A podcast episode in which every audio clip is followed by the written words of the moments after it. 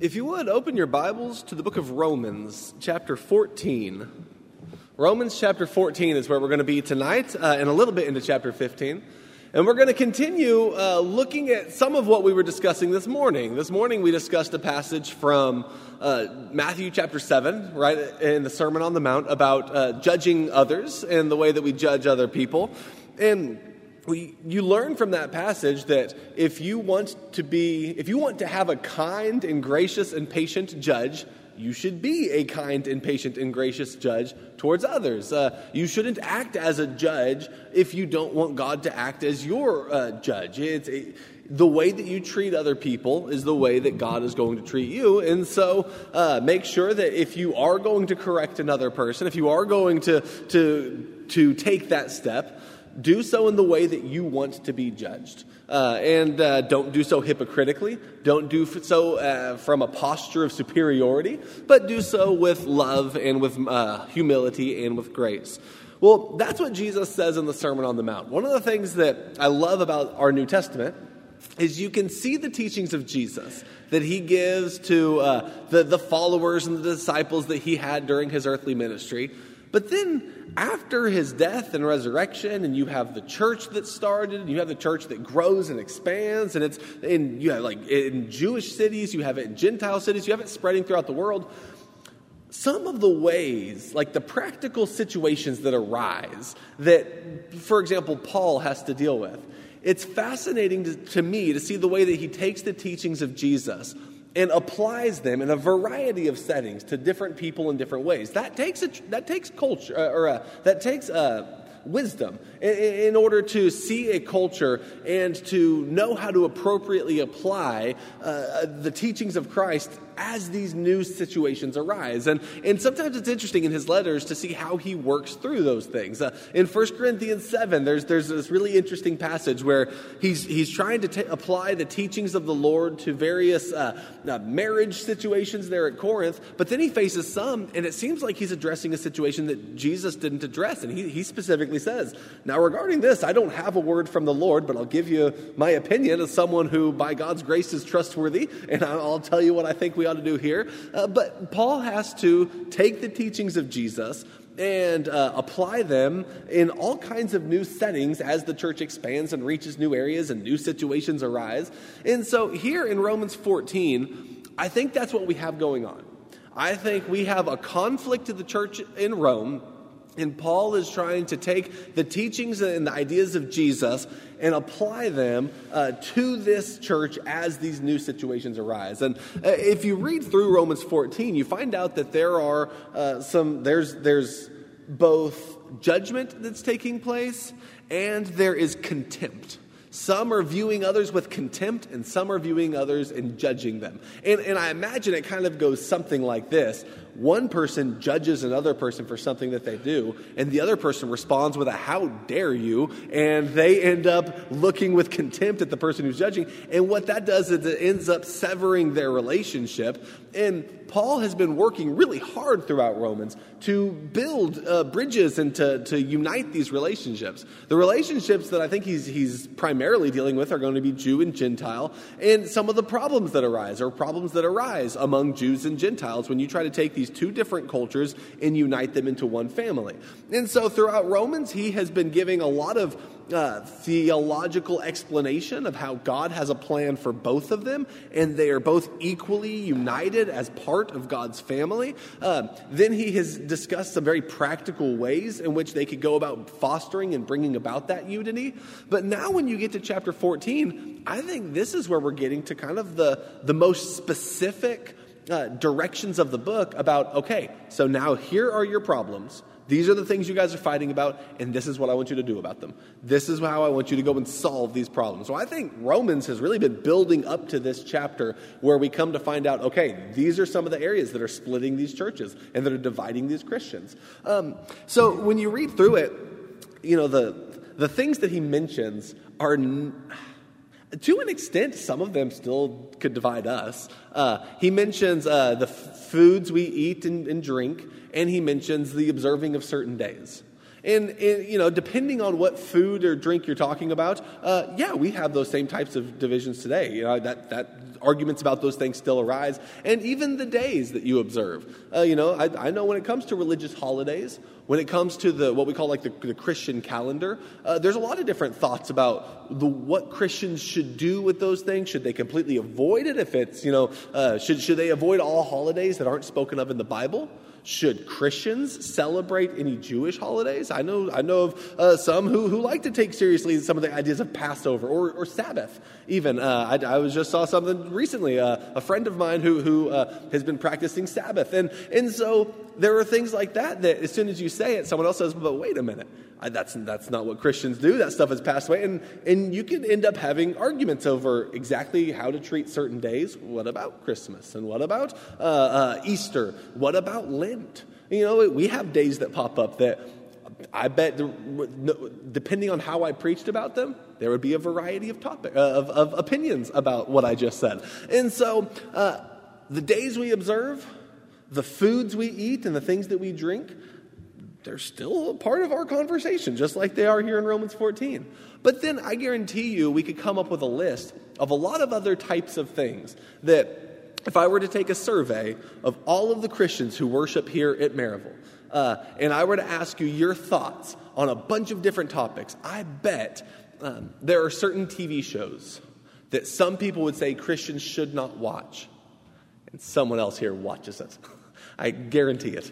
Uh, I bet when it comes to modesty, you could look at some articles of clothing, and some people would say, oh, no, that's immodest. And others would say, well, that looks fine to me. Like I wouldn't think any, anything is wrong with that. It, it, you know, and two people can look at the same article of clothing and have vastly different thoughts about it. That happens all the time. That happens in every church. That happens. Uh, I mean, so many of these things are dependent on uh, your generation uh, so many of these things are dependent upon uh, where you're from. Uh, you know, if you, what, what city you were raised in. Sometimes, if you're raised in a coastal city, you might have different views of modesty than someone who's raised uh, in the Midwest or something like that. Like, those types of things affect it. And even people with, with honest and pure hearts can have disagreements on certain types of clothes. Uh, what words are appropriate and inappropriate? Um, I, even, even me and my wife, I remember when we first got married, there were words that in her family were off limits that we said, and it wasn't too big of a deal. And there were words in my family that were off limits that she said in her family. And I was like, you sinner. You know, like, uh, but, but, uh, like when it comes to our vocabulary, when it comes to our dress, when it comes to uh, when it comes to different things that the church does, you know, Sunday evening service. How you know, do you have to show up? Is it a sin to not show up? I know churches have had you know had debates about all of those things. Like when it comes to Romans 14, I think there are a lot of topics that we could take two honest, faithful Christians who are trying their best and when they look at that topic, they'll have different views on it. And sometimes uh, those are the types of things that uh, could split and cause divisions in churches. And, and one of the reasons, one of the things that is difficult about this is in, if we're going to apply Romans 14, if we're going to understand and apply this, we have to approach it as Paul does with the mindset that the things that you are dividing over are not absolutes of the kingdom of God. They are not things that will determine whether or not you are saved or whether or not you are lost. They are not sin or not sin. Um, however, the reason all of those issues I just mentioned, sometimes it's hard to apply Romans 14 to them because what, what tends to happen is the group that opposes them thinks no they are absolutes of the kingdom of god. Uh, and so and so that's one of the areas where like if we if everyone agrees that uh, that you know we shouldn't bind matters of opinion on another person and that this is a matter of opinion then it solves all of our problems. So i think in order to understand romans 14 and to apply it you have to do two things. One you have to recognize that your opinions do not determine truth, and they do not determine who is and is not a Christian, and they should not be used to divide the kingdom of heaven. But secondly, and this is a, a harder thing to do, we have to come to understand what is my opinion and what actually is the Word of God. Um, because if, if you think, no, it's not my opinion, it actually is a sin to say that word, then all of a sudden it becomes a lot harder to, to apply Romans 14 to that situation. But as we read through it, these are things that Paul is going to make the point. He's going to say, I know you guys are fighting about these things. These things are matters of opinion, they just are. And he says, he, he's convinced, I mean, when you read through it, he says some interesting things about, uh, you know, he's convinced that all things are clean. Uh, but the way you view these things ends up uh, determining whether or not it is right or wrong. Uh, now, I think if you were to say all things, Paul, and start asking him to clarify that, I bet he'll tell you there are things that he thinks, yes, are sinful. But when it comes to the topics of days and foods, I think he thinks all things are on the table, depending on uh, how you view those things. Uh, then he'll also say, though, and this is also interesting there can be something that I can do, and it's not a sin. And if you do the exact same thing, it is a sin, or vice versa. And you think, well, why is that? And Paul's going to say it's not because of the thing itself, it's because of the way you view the thing as you do it. So let's just take some of those examples I mentioned earlier. That article of clothing. If one person wears it thinking, I am dressing immodestly, uh, but I'm going to do it anyway, then all of a sudden that article of clothing can be a sin for that person. And for the person who wears it and doesn't think anything about it, they're wearing the same thing, but it's not a sin for them. I think that's going to be true with the way he talks about certain days. If you feel like you cannot do it and you do it anyway, then it can become a, a sin. Which is why, if someone doesn't feel right about it, you should not pressure that person into doing it. Because even if it's not a sin, you pressuring them into doing something that violates their own conscience makes it a sin. And so there's a lot of like weeds that grow in, in uh, as we try to think and use wisdom. Okay, how do we apply judge not to real situations as they arise uh, in the church? And uh, one thing that I would just encourage us to do for the health of the church, uh, to understand Romans 14, is always assume the best of the person that you have the disagreement with. Don't assume that they are. Uh, that they're practicing malice or they don't actually love God or the only reason that they believe that is because they're hard hearted and evil. Uh, assume that they are actually trying to do what's right as well. Um, and be open to the idea that this is an opinion. And the more that you read with at least that idea open, I think the more likely we are able to find out whether it is or isn't uh, as you read through the Bible. If you shut yourself off to the possibility, then you'll never think that it is. Uh, and so let's read Romans 14 together. Uh, that's what we're going to do in our lesson tonight. And, uh, and we're going to see that Paul's primary point here is there are so many things that can divide us, and he wants us to be able to cut through those and find reasons to accept each other rather than reject each other. In fact, uh, one, one thing that uh, it's, it's our chapters and verses divisions in our Bible, uh, you know, those were added later. Those are not part of, of like the original inspired text. Paul wasn't writing Romans and starting with a big one and then a small one right next to it and started writing verses and chapters. Uh, that was added later. And so sometimes we just divide things up by those. But better than that, there are a lot of time clues in the text that'll help you kind of know where he's how Paul is naturally dividing uh, this chapter up or this topic up. And I think we have one of those right here with the idea of accepting one another. If you look at chapter 14 and verse 1, he says, Now accept the one who is weak in the faith, but not for the purpose of passing judgment on his opinions. It's like, accept the person, accept him the one who is, is weak in the faith. And now, even that becomes something. Is like, well, which one of us is weak? You're calling me weak, or you're calling him weak? Uh, and Paul will define that for us. Uh, the one who the one who has a harder time saying that it's their opinion, and the one who is more likely to judge another person, and the one who cannot do the thing, is actually the one who's weaker in the faith, according to Paul. And that might be a little opposite of the way we would tend to think about it. We, we sometimes can, I don't know if we all do this, but I know I've seen it before, where the person who does the the least of all of the questionable things uh, is the person we put up at the top. Wow, that's the mightiest Christian of all. And Paul is actually going to use the language of yeah, the person who cannot eat and the person who can't observe the days, the person whose, whose uh, opinions or their, uh, their morals won't let that, they're actually the weaker one. The stronger one is the one who's able to do those things without it affecting their love of the Lord. So, like, the stronger one actually does more, and the weaker one is the one who does less. But notice, just to start the whole thing off, he says, accept the one who is weak.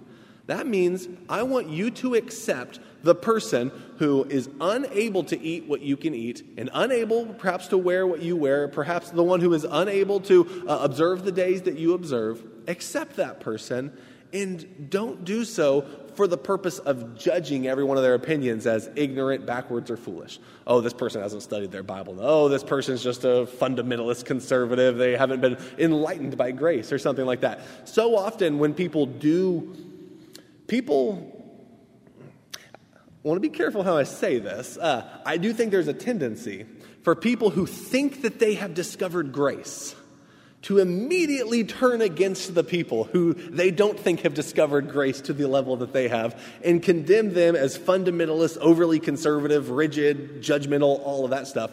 And if that's your response to grace, to look at the people who don't have it, then you have not really discovered grace. Uh, but that happens so often. And, and it's more of a, of a, it's not so much grace, it's more of a, of a new position, uh, you know, an open mindedness perhaps that they have discovered. But even that, it like immediately turns them into just as judgmental as they were before. They're just judgmental towards the different group. And that's never what we want to have happen. Um, and so in chapter 14, Instead of judging the one who's weak in the faith, instead of mocking or ridiculing the one who's weak in the faith, you accept that person. If you skip over now to chapter 15 in verse 7, and this is where I was talking about kind of the bookends. Uh, you know, if you stop at chapter 14, you don't really get his conclusion. Uh, chapter 15 is where he then ties this into the example of Jesus and then makes his, his conclusion to the conversation. And his conclusion is this in chapter 15 and verse 7 Therefore, accept one another, just as Christ also accepted us to the glory of God. So, accept the one who is weak in the faith, is how he starts it. And then he builds all the way to telling both groups so, just as God has accepted us, you accept one another. And, and, you do so without passing judgment. You do so without being overly harsh and critical. Let people have different opinions than you. That's okay.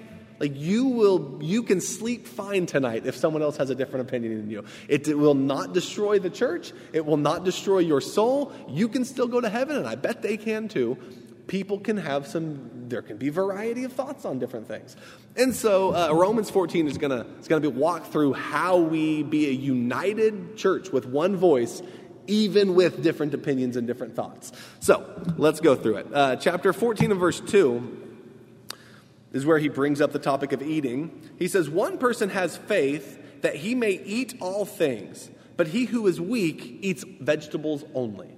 Okay, so. Uh, I don't know if we have many people who eat vegetables only. There are, there are people out there, and there might be some here. Um, I one of the difficulties with this text is knowing the exact reasoning for that. Um, I don't think it is it is so much what uh, you know with modern like vegetarianism versus you know not only eating vegetables but eating meat also. Some of those deal with uh, questions of ethics about like uh, the proper treatment of animals, and some of those deal with um, you know questions about health and things like that.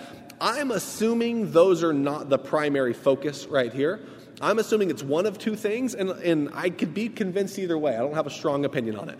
It either is uh, a reference to some of the Jewish food regulations. Uh, you know, Jews have, uh, they're not going to eat pork. You know, there are things that would be considered unclean, and Paul is going to talk specifically about clean and unclean later on. And so it might be that there are Jews who want to hold to a particular diet, uh, and they're looking at others who are not holding to that diet, uh, to that diet with judgment or contempt. Uh, or it could be the same issue that was brought up at the church in Corinth, which is look, if you're going to eat meat in an ancient city like Rome or Corinth, you have to go to the market to buy the meat. And do you know what has happened to that meat before it was put there in the market? it was like they're not going to waste a good sacrifice. Uh, if they're killing an animal, what tends to happen in a pagan society like that is that animal is offered up as a sacrifice to a god. And they slit its throat, and they take the meat, and they put it on the, the altar, and they cook it, and then you eat that. And so the meat that you got, just, unless it's like your own personal animal that you slaughtered yourself, if you're buying meat, it probably was sacrificed to an idol. Uh, it was probably a, a, pagan offering, and then you're bringing it home to eat it. And so that brings up some questions like can a Christian do that?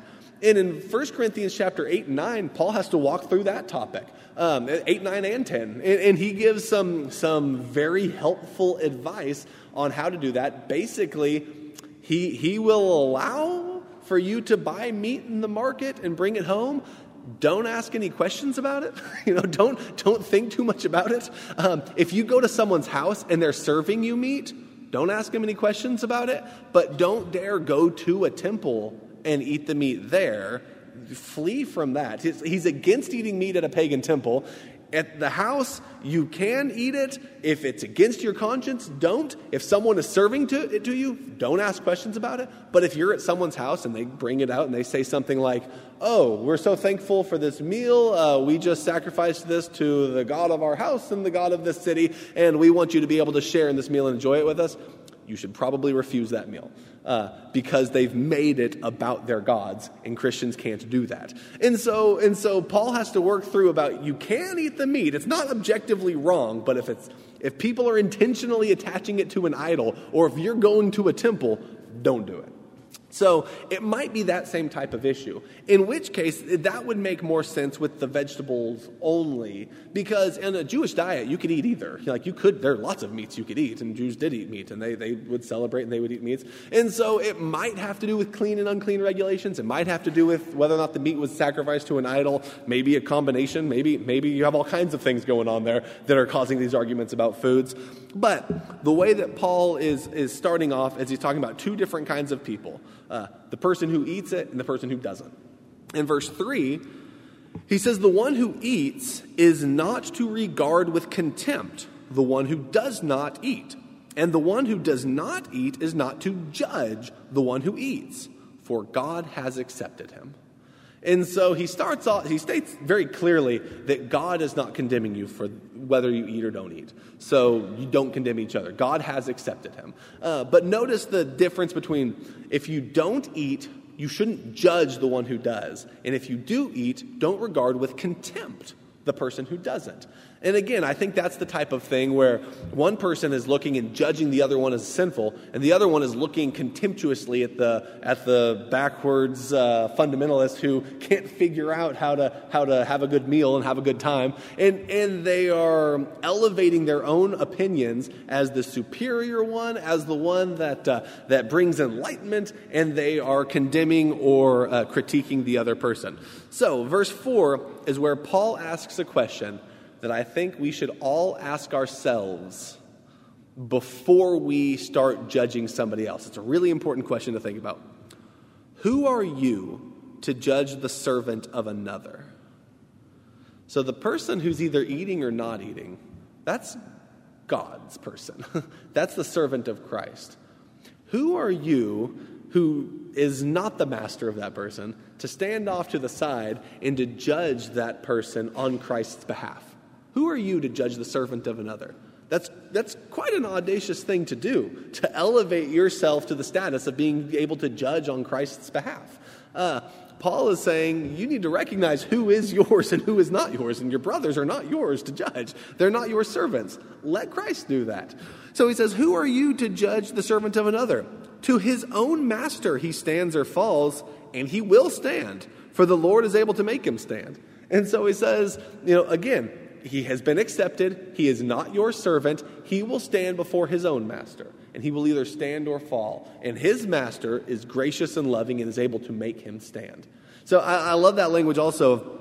The Lord is able to make him stand. You know, I'm not able to make myself stand in the presence of the Lord as someone who's been righteous and you know, like uh, who has made myself righteous in some way, but the Lord is able to make me stand. The Lord is able to cleanse me. Even if I'm wrong in something, the Lord is able to make me stand when I am trying with purity of heart to do the to, to honor and to obey him. We are going to be wrong about some things, that we are going to have imperfections and sins in our lives, and that's why we rely on the grace of God throughout. So even with these types of opinions, uh, differences, recognize that the Lord is able to make them stand. And so don't judge the, the slave of another or the servant of another. You have your master, he has his master, and let him stand before his master. But also, think about this. That might mean that someone else can't judge you, but it means that God will. That's not less frightening. uh, I, I, think there's an extent to which I'd rather it be you who judged me, who can't really do anything to me, than, uh, than the God of heaven. Uh, because he, he's true perfection and holiness. Now, yes, he is graceful and loving, and so we can have confidence before the throne of God. But at the same time, that's a judgment we have to take very seriously. And so, verse 5 he talks about another issue. We've talked about the eating of meats. Well, now he says, well, one person regards one day above another, another regards every day alike. Each person must be fully convinced in his own mind. Now, that's a, that's a good, he says, that's your solution. The solution isn't to fight each other over it. The solution is be fully convinced in your own mind, even if it's not the same conviction that another person has. Be fully, like, study this thing out, be honest with it, do the best that you can, and that's fine if your opinions are different on this. But be fully convinced in your own mind. Uh, verse 5 He who observes the day, he observes it for the Lord, and he eats. The one who eats, he does it for the Lord, for he gives thanks to God. And he who does not, for the Lord he does not, and he gives thanks to God. For not one of us lives to himself or dies to himself. For if we live, we live to the Lord, and if we die, we die for the Lord. Therefore, whether we live or die, we are the Lord's. For to this end Christ died and lived again, that he might be Lord both of the dead and the living. And so that's, that's a beautiful way of saying if you really are honest, and you have studied this thing out, and you're fully convinced in your own mind, and you're making your decision based on what you think is right, then that means you're doing it for the Lord. And even if you find yourself doing different things at dinner time, or different things on Easter or Christmas or uh, different holidays, and even if you find yourself, uh, you know, having differences of opinions on what you watch or what you wear or what you say, and some of these different types of things, be fully convinced and do it for the Lord. And if you're both doing that, then God is glorified. He says, think about, think about the, the topic of the eating of the meats. What do the people say who eat the meat? Well, before they eat it, they pray to God and they give thanks to Him for the meal. They're thinking about God as they eat. And the person who abstains from eating, why are they abstaining? Well, it's because in their obedience to God, they think it's best that they don't eat that meat.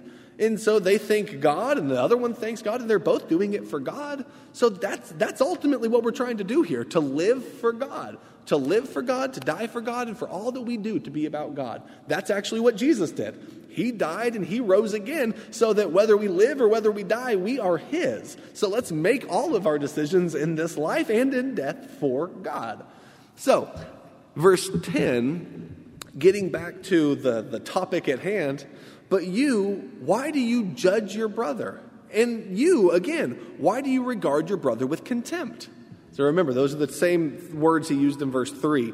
Don't regard with contempt and don't judge. One person is condemning the other one, and the other is responding uh, with, with uh, contempt towards the, the other one. And you have both of these attitudes that are growing. And he says, Why do you judge your brother? And why do you regard your brother with contempt? We will all stand before the judgment seat of God. I like how he uses the language of brother right there. It's like you're a family. You know, you, I don't know if you guys have ever been part of a family. I bet so. Uh, I bet you've noticed that you and your family members sometimes have differences of opinion on the way that you live or, uh, or uh, so, you know, some uh, political things or whatever the topic is. Like when families sit around the table at Thanksgiving, it's like be careful what you bring up because you know, there could be a wide variety of opinions right there at the dinner table. And yet you're still seated at the dinner table because you're family. Uh, and, and family has a way of, of you know, remaining family in spite of differences. And so, as he uses the language here of your brother, don't, why are you judging your brother? Why are you regarding your brother with contempt?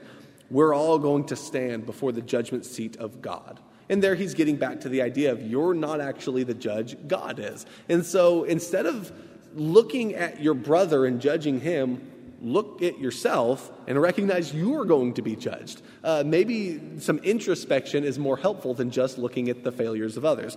And so then he quotes from Isaiah 45. He says, As I live, says the Lord, every knee will bow to me, and every tongue shall give praise to God. So then, each of us must give an account of himself to God.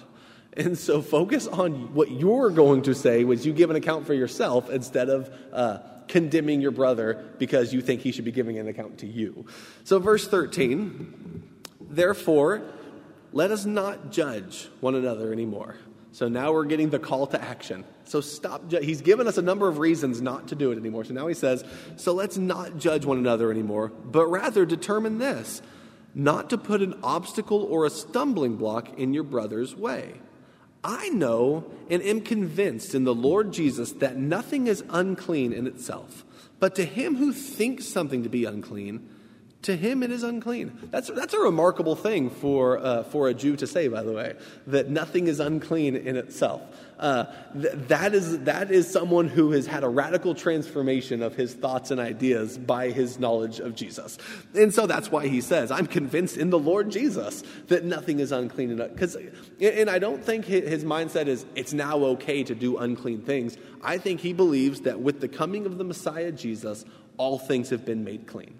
And so now, yes, they all can be enjoyed, and they can be, uh, uh, you know, experienced and, and, and enjoyed.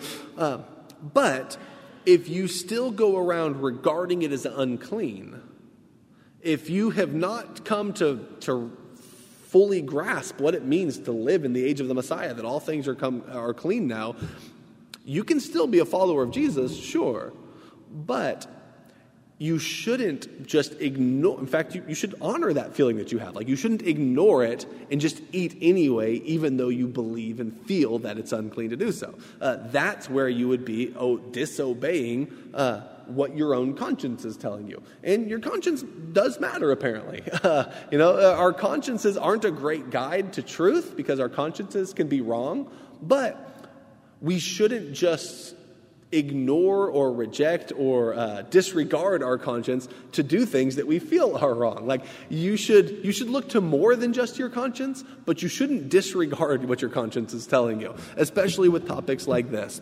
Uh, he says in verse 15 for if because of food your brother is hurt you are no longer walking according to love.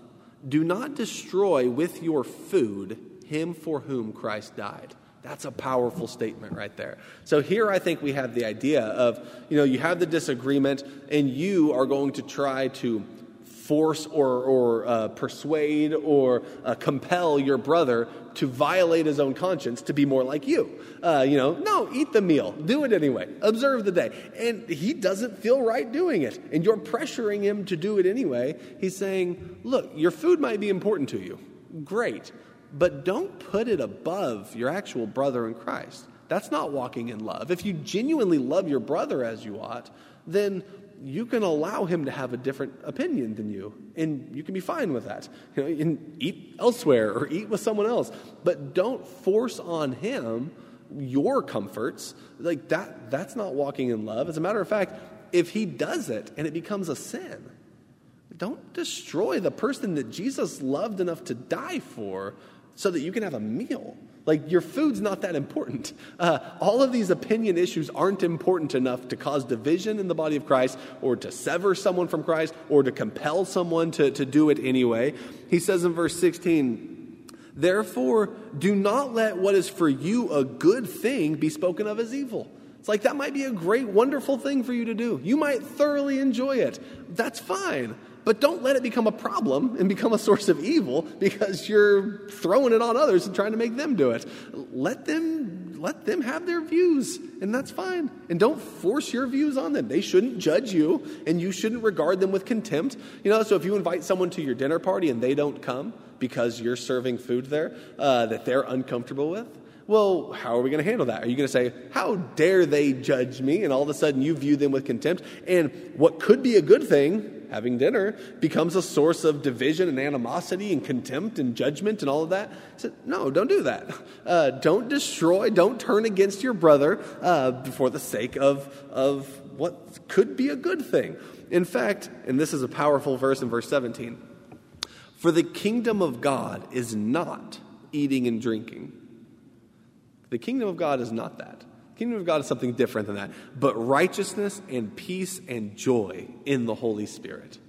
So instead of trying to like force this issue that is about eating and drinking and is causing issues, why don't you celebrate things that bring about righteousness, joy, and peace why not celebrate things that bring joy in the Holy Spirit th- that you can celebrate with one another, that you can enjoy as brothers in Christ, and that doesn't bring up the, the conflict and the judgment and the, the contempt? Like, there are so many things you can do with one another that aren't compelling uh, a person to violate their own conscience. So, you know, if Here's a, a, a, modern scenario you could think of. Uh, you have a bunch of kids getting together at someone's house. They're going to have a movie night and a slumber party, something like that. All right, so what movie are you going to watch?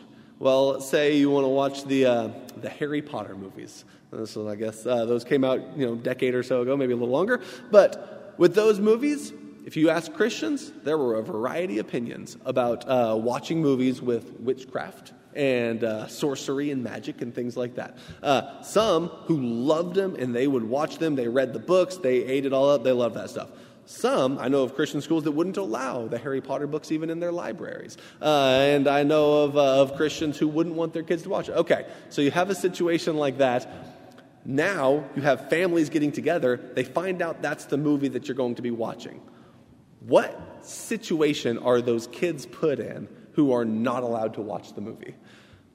Well, you could say, well, just watch it anyway. It's not a big deal. Just, you know, you'll be fine. You're not going to become a witch or something because you watch the movie. You'll be fine. Do it anyway. Well, that would be compelling a child to disobey his parents, to violate his conscience. Like, that would be a sinful thing for the child to do. And so you say, okay, well, then you're not welcome here unless you get your views right, and uh, we're going to watch something else. And in that case, you're, you're sending someone away, and that's kind of, they're going to view with contempt, and I bet that child's going to view you with contempt, in that family will as well. And so, in some situations like that, why not choose something that's not controversial? Uh, you choose something that is uh, that everyone can do because you know what? There's other options out there, and don't turn the kingdom of God into this argument about this particular movie or this particular book or this particular meal. Uh, joy, peace, and, and or righteousness, joy, and uh, felt righteousness, peace, and joy in the Holy Spirit can still be attained even if you don't see the Harry Potter books the same way.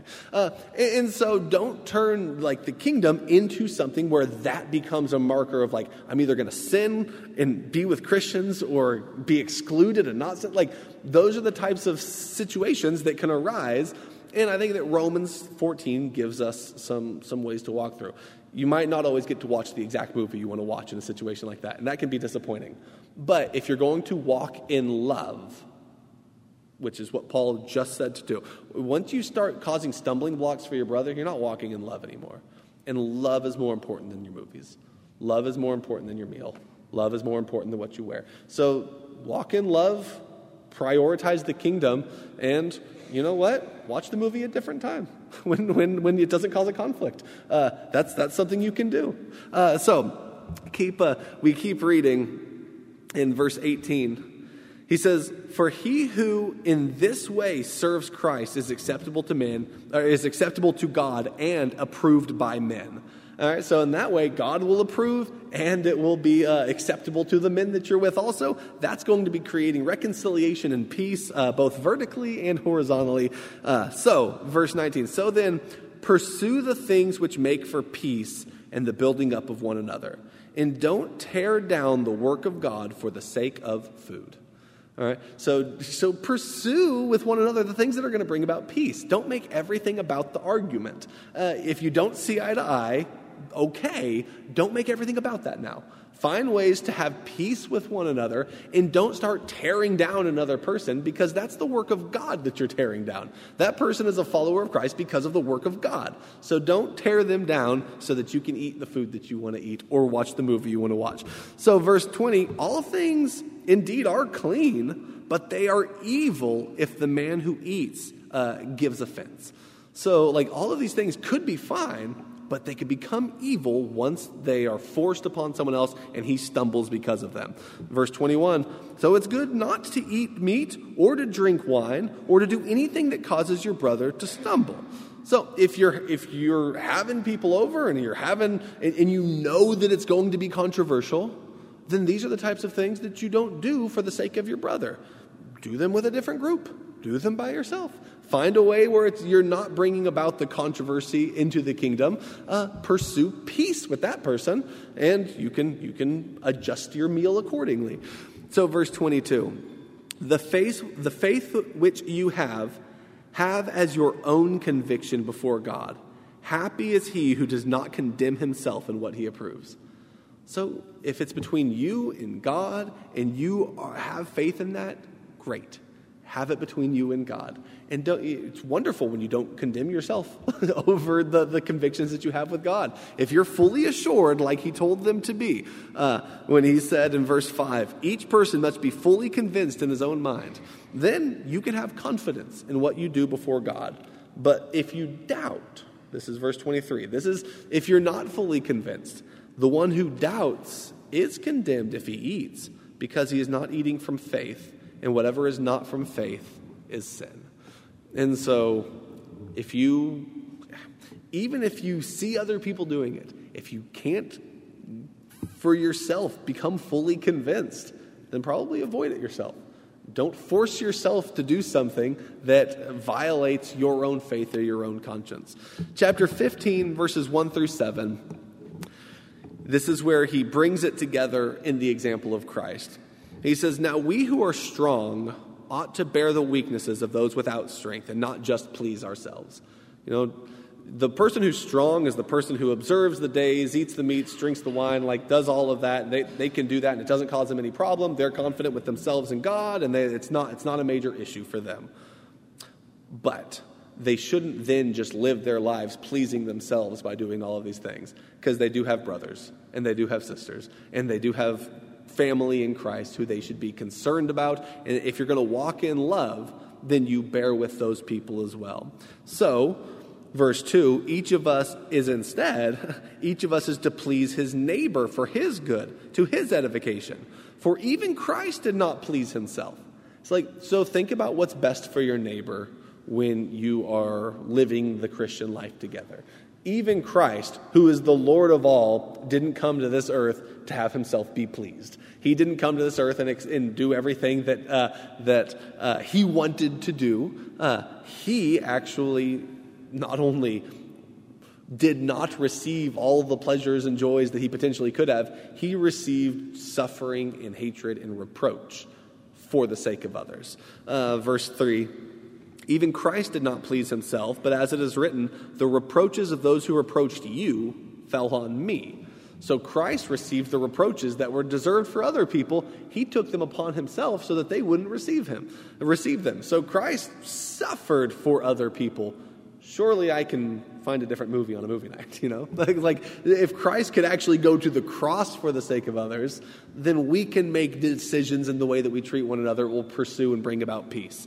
So, verse 4 For whatever was written in earlier times, like that passage he just read, where he looked uh, about uh, the example of, of accepting the reproach for someone else upon yourself, he says, Whatever was written in those times was written for our instruction, that through perseverance and the encouragement of the scripture we might have hope.